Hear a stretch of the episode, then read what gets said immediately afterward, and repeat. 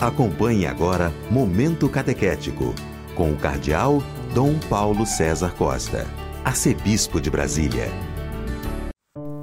Amados e amadas de Deus, estamos celebrando essa terça-feira da 11 semana do Tempo Comum. Temos diante de nós um texto tirado do capítulo 5 do Evangelho de São Mateus, dos versículos 43 a 48. Estamos continuando a ler o sermão da montanha, onde Jesus vai contrapondo, ou melhor, vai mostrando qual é a plenitude da antiga lei. Jesus mostra que o discípulo ele tem um caminho mais empenhativo. Não basta só cumprir a lei, mas é preciso levar a lei à plenitude. Ouçamos o texto do Evangelho. Naquele tempo, disse Jesus aos seus discípulos: Vós ouvistes o que foi dito: amarás o teu próximo e odiarás o teu inimigo. Eu, porém, vos digo: amai os vossos inimigos e rezai por aqueles que vos perseguem. Assim vos tornareis filhos do vosso Pai que está nos céus, porque ele faz nascer o sol sobre maus e bons e faz cair a chuva sobre justos e injustos. Porque se amais somente aqueles que vos amam, que recompensa tereis? Os cobradores de impostos não fazem a mesma coisa? E se saudais somente os vossos irmãos, o que fazeis de extraordinário? Os pagãos não fazem a mesma coisa, portanto, sede perfeitos como vosso Pai Celeste é perfeito.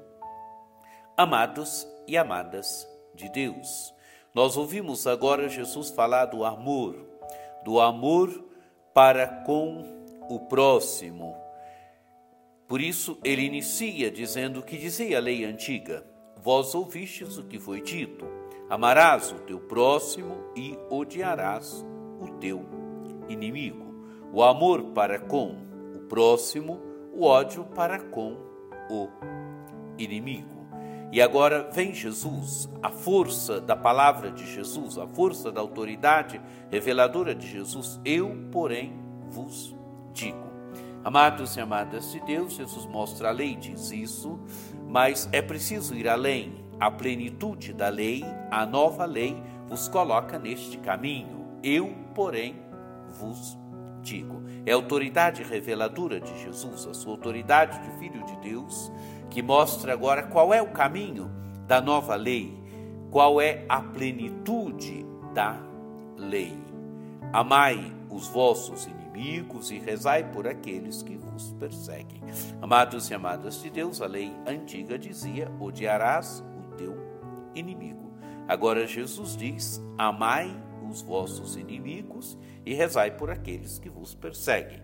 Amai é imperativo, quer dizer, não é uma opcional. O amor para com o inimigo não é uma opcional na vida do discípulo, mas é um imperativo, é uma ordem, quer dizer, o discípulo do reino, o discípulo, a discípula de Jesus Cristo, é aquele, aquela que se coloca no caminho do amor, mas não de um amor qualquer, amor que chega até aos inimigos. Amai os vossos inimigos e rezai por aqueles que vos perseguem. Qual é a atitude do discípulo diante do perseguidor? É a atitude de rezar.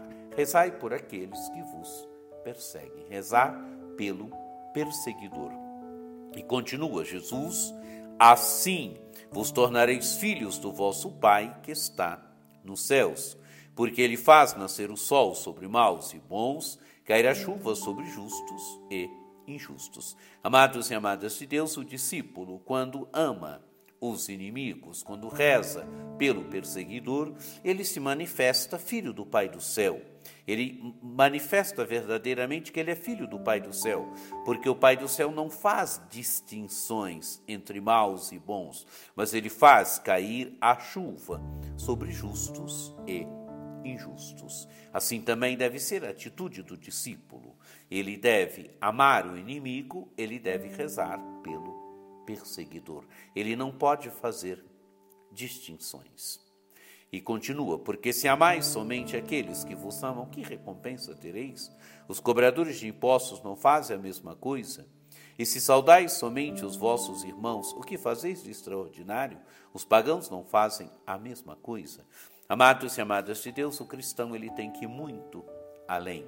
Ele tem que ir muito além dos pecadores, ele tem que ir muito além daqueles que não estão na dinâmica do reino, porque também os pecadores saúdam os seus irmãos, também os pecadores saúdam os seus amigos.